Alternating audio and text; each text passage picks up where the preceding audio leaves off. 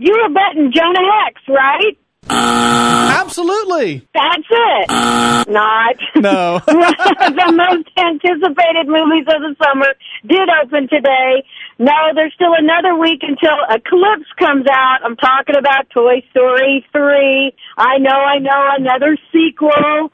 But Andrew Stanton and his Pixar crew know what people go to movies for and are able to make us feel good about spending our money. You almost have to take out a small loan to go to the movies these days with the whole family, right, Todd? I know, especially with the 3D glasses. Well, Toy Story 3 is worth removing the lid off the fun fund.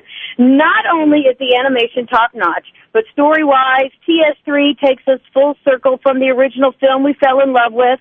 I, when I wrote on my Facebook that I was going to go see Toy Story 3, the preview, a young friend commented that she hoped that this installment wouldn't ruin her childhood. No, Megan, it won't.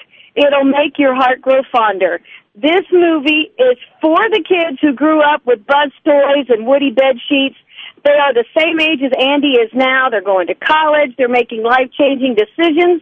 And I guess their toys are too. The only thing that didn't change are the characters and the actors who portrayed them. Even Andy's voice is the same, just older. TS3 is a good balance of laughs. It's got sentiment, nostalgia, and animated great escape.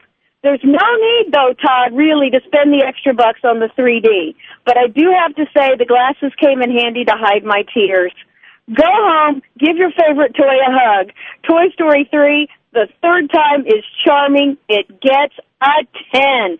Best movie of the year so far.